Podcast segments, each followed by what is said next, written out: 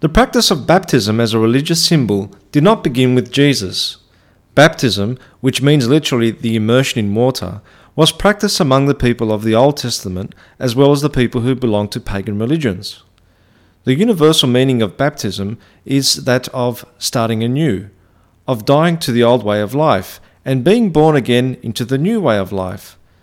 Thus, baptism was always connected with repentance, which means a moral conversion, a change of mind, a change in living from something old and bad to something new and good.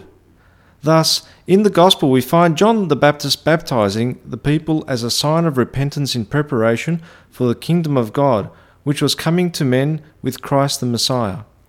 Christ himself was baptized by John, not because he was sinful and needed to repent, but because in allowing himself to be baptized, he showed that indeed he was God's beloved Son, the Saviour and Messiah, the Lamb of God who takes upon himself the sins of the world.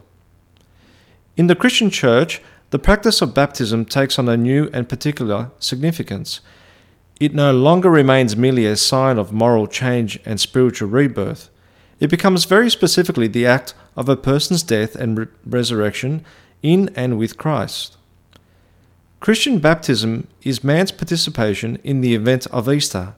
It is a new birth by water and the Holy Spirit into the kingdom of God. Baptism in the church begins with the rejection of Satan and the acceptance of Christ. Before being baptized, a person or his sponsor or godparents for him officially proclaims the symbol of Christian faith, the creed.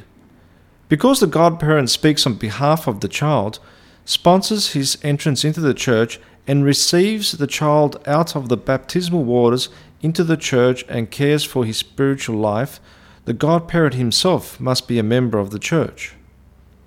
After the proclamation of faith, the baptismal water is prayed over and blessed as a sign of the goodness of God's creation. The person to be baptized is also prayed over and blessed and sanctified oil as the sign that his creation of God is holy and good. And then, after the solemn proclamation of Alleluia, God be praised, the person is immersed three times in the water in the name of the Father, the Son, and the Holy Spirit. Through the act of immersion, the baptized person dies to this world and is born again in the resurrection of Christ into eternal life. He is clothed with the garments of salvation, symbolized by the white baptismal robe, which is the new humanity of Jesus himself, who is the new and heavenly Adam. Thus, the words of the Apostle Paul are chanted as the newly baptized is led in procession around the baptismal font three times as the symbol of his procession to the kingdom of God and his entrance into eternal life.